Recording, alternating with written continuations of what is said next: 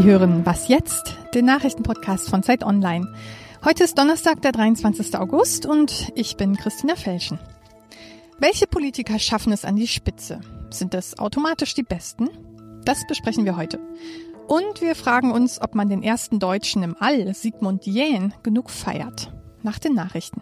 US-Präsident Trump hat nach den Enthüllungen seines Anwalts bestritten, selbst gegen das Gesetz verstoßen zu haben. Er gab zu, dass während des Wahlkampfs 2016 Schweigegeld an zwei Frauen gezahlt wurde, mit denen er Affären hatte.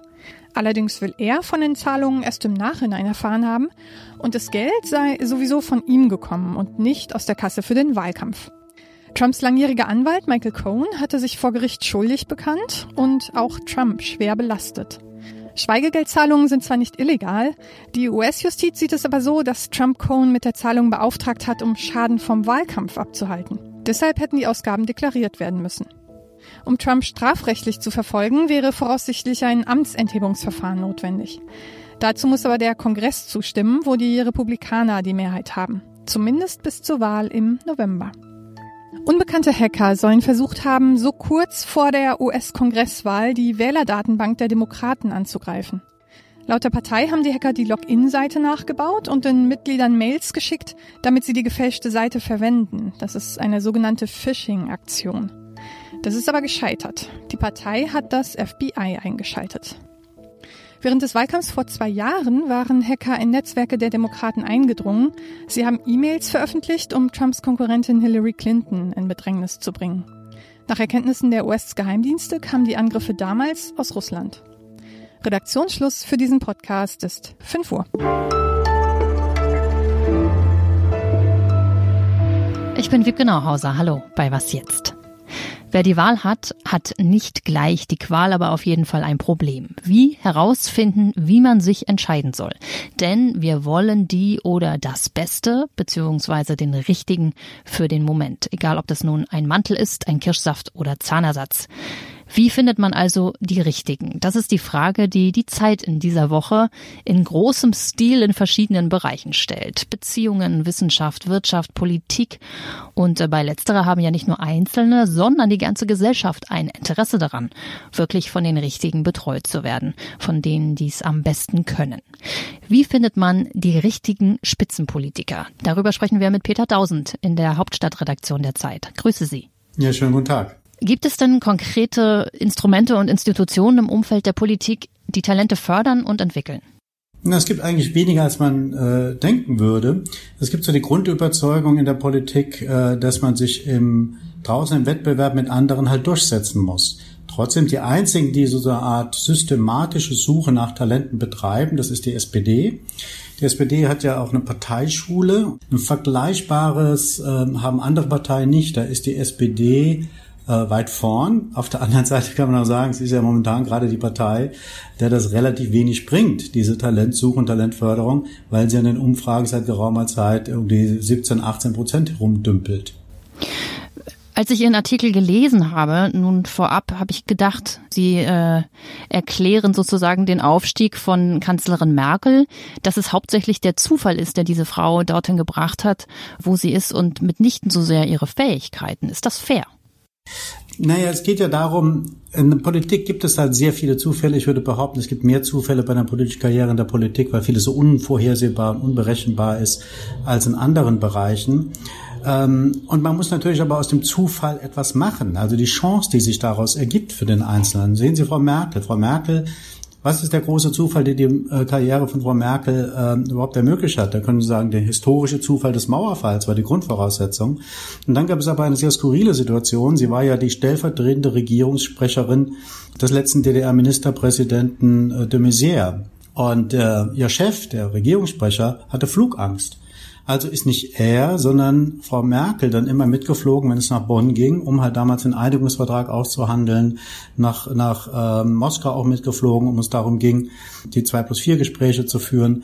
Ähm, und so hat Frau Merkel eine Position bekommen als engste Vertraute von Herrn de Maizière und hat über diese Schiene, weil wie gesagt ihr Chef Flugangst hatte, dann letztendlich auch Helmut Kohl kennengelernt und äh, ist in dessen Aufmerksamkeitsfeld gekommen. Ähm, natürlich reicht das nicht aus, um dann aufzusteigen, das ist ja ganz klar. Man muss aus dieser Chance, die sich durch Zufall ergibt, etwas machen. Und Frau Merkel hat das ja gemacht. Das könnte man jetzt so zusammenfassen, wer in Deutschland äh, in der Politik Karriere machen will, der muss sehr flexibel sein, auf neue Situationen gut reagieren können und vorgepflasterte Wege des Erfolgs langweilig finden. Ist das in anderen Ländern auch so? Na, es gibt andere Länder, da ist ja sozusagen die ganze Vorauswahl ist ja viel geregelter als bei uns. Sie müssen ja beispielsweise in, in Frankreich von dieser Elite-Universität ENA kommen, um nach ganz oben aufsteigen zu können. Oder Sie müssen in Großbritannien von Elite-Universitäten kommen ähm, wenn sie ganz nach oben kommen wollen in der Wirtschaft oder auch in der Politik. Es, äh, in den USA gibt es natürlich auch wiederum sozusagen diese bestimmten äh, Unis, die man absolviert haben sollte. Das hilft immens. Ich würde sagen, der große Vorteil in Deutschland ist, dass es äh, diese standardisierten Vorgänge nicht gibt. Es, ähm, es gibt tausend Wege nach oben, aber dann, um darauf nochmal zurückzukommen, muss man natürlich irgendwie in der richtigen Situation auch durchsetzungsfähig sein, Chancen, die sich bieten, auch nutzen. Das ist klar. Dankeschön. Bitte. Mehr zu den richtigen Politikern und den richtigen im Allgemeinen in der aktuellen Ausgabe der Zeit.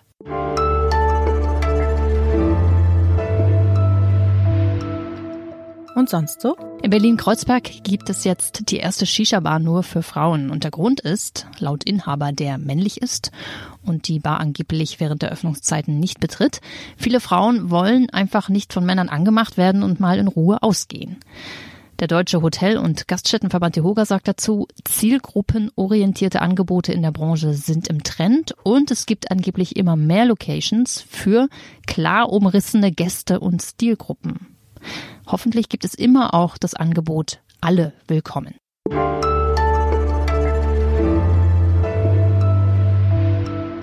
Der erste Deutsche im All war Sigmund Jähn. Das war vor 40 Jahren am 26. August 1978.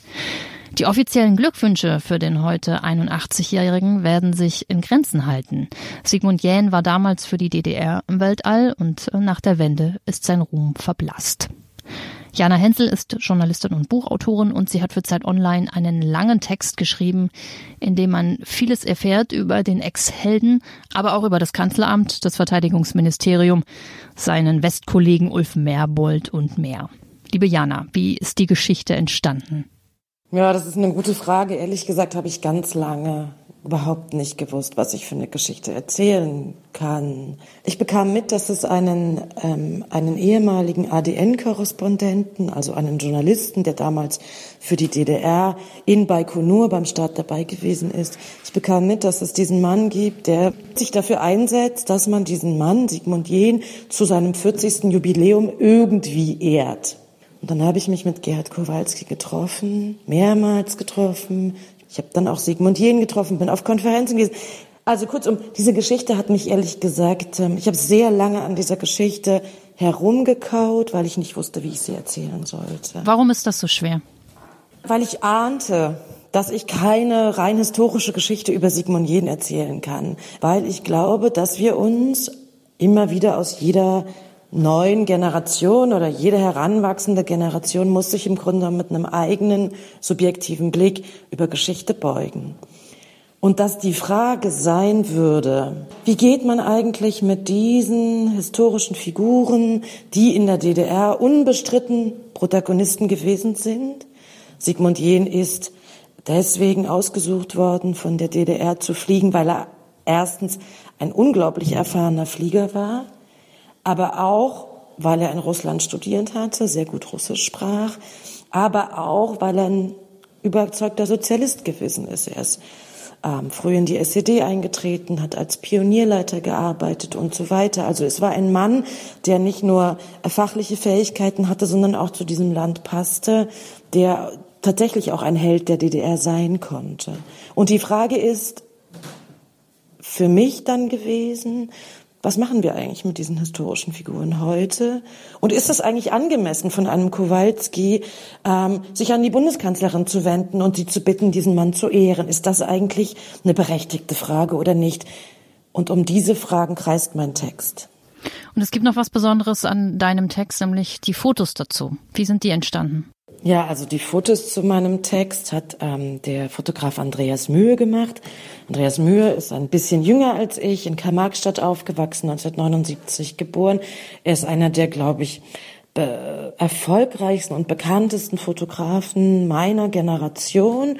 Und Andreas ist eben auch jemand, der sich immer wieder mit solchen heiklen historischen Figuren auseinandersetzt. Zum Beispiel ähm, noch vor ein paar Jahren ähm, Helmut Kohl im Rollstuhl vor dem Brandenburger Tor fotografiert. Und ja, ich habe ihn gefragt, ob er Lust hat, Sigmund Jähn zu fotografieren. Und er hat sofort zugesagt, obwohl er, glaube ich, sich sehr aussuchen kann, wen und was er fotografiert. Und ich sehe auch darin etwas, ein Gefühl, was, was, was ich auch teile. Ich glaube, Andreas und mir, wir spüren auch eine gewisse Verantwortung, solchen Figuren, solchen Menschen wie Sigmund Jähn gegenüber deren Geschichten im Grunde genommen nochmal zu erzählen und sie vor allem neu zu erzählen, also neu zu deuten und ähm, uns zu fragen, was fangen wir eigentlich im Jahr 2018 mit solchen Geschichten, mit solchen Biografien, mit solchen vielleicht ja doch gebrochenen Helden an.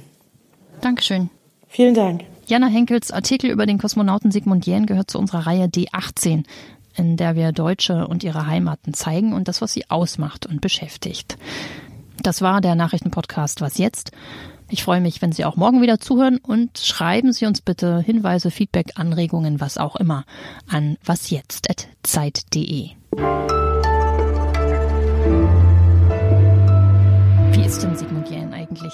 Also man darf ihn sich nicht als einen gekränkten älteren Herrn vorstellen. Sigmund Jähn ist ein Mann, der sagt, er hat in seinem Leben viel erreicht und der doch auch auf sehr glückliche Zeiten in seinem Leben zurückblickt, aber der auch die Erfahrung gemacht hat, nach 89, nun ja, ein bisschen auf den Müllhaufen der Geschichte geworfen worden zu sein.